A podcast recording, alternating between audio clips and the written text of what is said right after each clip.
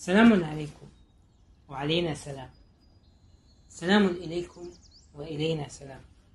سلام على من رد السلام وسلام حتى على من لم يرد. فالسلام عليكم ورحمة الله وبركاته. أنا إبراهيم داود. أهلا وسهلا فيكم أصدقائي في حلقة جديدة من بودكاست فيض من ينبوع. كل الذين نهضوا بعد سقوطهم لم يغيروا أقدامهم.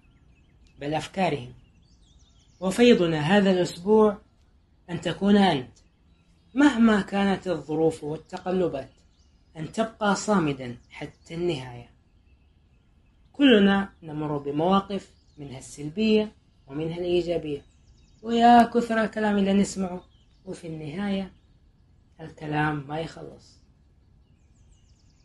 أعزائي المستمعين قال الأوزاعي إن حسن الاستماع قوة للمتحدث.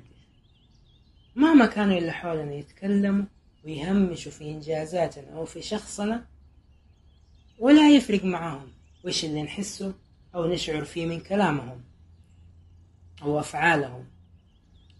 ورسالة أخوية مني لهم. أقول ورب كلمة لا تكلفك إلا تحريك لسانك أو أصابعك تكلف أحدهم ليال من الأرق وبحار من الدموع الكلمة الطيبة صدقة. إذا ما تقدر تخلي الشخص يبتسم لا تجرحه خلي دائما أفكارك إيجابية لأن الأفكار الإيجابية هي موجودة داخلنا لكن احتاج لها تحفيز من ذاتنا الداخلية تحريك الأنا الخاصة فيها. خلينا أشارككم بعض من أحداثي في 2019 طبعا هذه السنة تحديدا ما أخفيكم من أفضل السنين اللي مرت في حياتي. تعلمت الكثير في هذه السنة. يوم من الأيام تضايقت لسبب ما. فرحت أغير جو في مول فأخذت قهوة باردة وطبعا كتاب ملاحظاتي الأزرق إلا ما يفارقني. وجلست وطبعا ظاهر علي آثار الزعل والحزن. فجاني ولد صغير سألني ليش زعلان؟ طبعا استغربت أنا من سؤاله يجي أنا شخص ما أعرفه يجي يسألني. فقلت له تضايقت من موضوع حصل لي؟ فقال لي لا تزعل كذا راح تتعب نفسك وابتسم. طبعا الولد كان مبتسم ووجهه بشوش. صراحة يعني ما أدري. الله أرسله لي في هذا اليوم. صراحة انبسطت من كلامه. حتى وإن كان كلامه بسيط ما عدى 15 ثانية ل 20 ثانية نحن بنتكلم.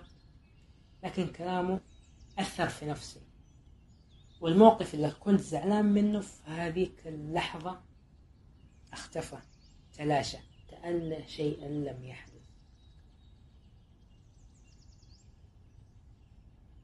ما أعرف كيف أوصف لكم الشعور اللي حسيته في ذيك اللحظة. طبعا يوم سمعت كلامه وشفت ابتسامته والوجه البريء. إلى اليوم أحدثكم إلى اليوم كل ما مريت بموقف أو مريت من جنب المول أتذكر كلامه. طبعا إذا كنت زعلان أقول ما يستاهل أزعل أو أزعل نفسي وأخذ في خاطري. وأنسى يومي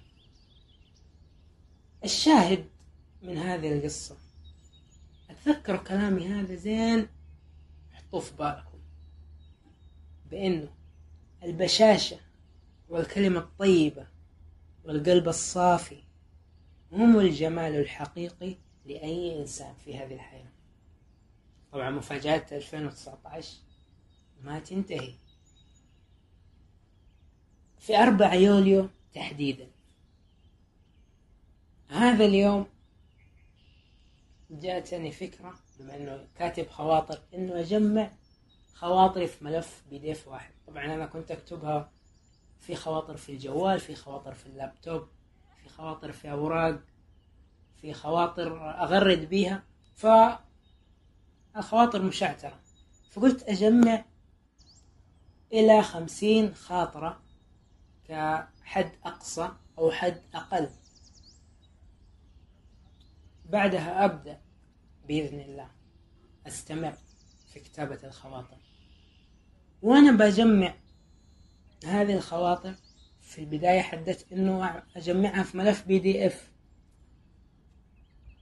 طبعا أخذ استغرق مني هذا الأمر سنة تقريبا. بين إنه أجمع وأتكاسل يوم أدور على خواطر يوم لا.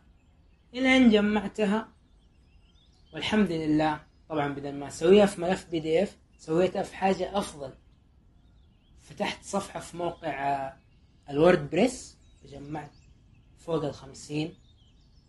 وزيادة. هذا بفضل الله. طبعا وضعت هدف ما حددت المدة وأتحقق. فقط من كتابة إنه أبى أجمع خمسين خاطرة في ملف بي دي إف. ضع هدفك. كن أنت كما أنت. فبإذن الله راح تحقق أحلامك تحقق أهدافك. لكن شوف أنت إيش تبغى. وطبعا في 2019 السنة الجميلة هذه تعلمت فيها التخطيط. تعلمت فيها الخروج من دائرة الحزن المستمر الخروج من دائرة الراحة. طبعا كنت دائما أروح أنشطة ودورات وأحقق أهدافي. الحمد لله. سنة جميلة. وحبيت أشارككم خاطرة كتبتها طبعا في 2019 بعنوان الاهتمام.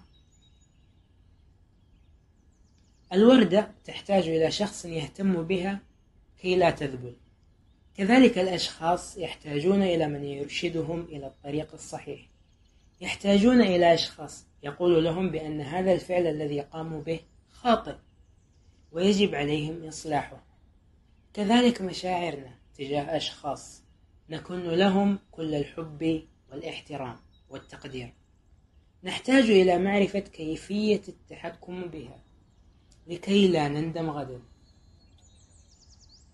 دائما إذا تحتاج من أحد يهتم فيك بادر أهتم. كن محسنا حتى وإن لم تلقى إحسانا. وفي الختام رسالتي لكم.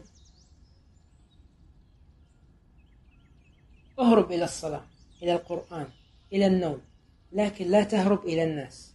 فلو كان للعتاب نتيجة لما أسرها يوسف في نفسه. ولو كان لمخالطة الناس في الحزن أثر لما تولى يعقوب عنهم. ولو كان في البوح فرج لما نذرت مريم أن لا تكلم اليوم إنسيا. انكسر أمام الله فانكسارك أمامه استقامة. كن أنت عنوان حلقتنا لبودكاست هذا اليوم. كان معاكم إبراهيم داود من بودكاست فيض من ينبوع.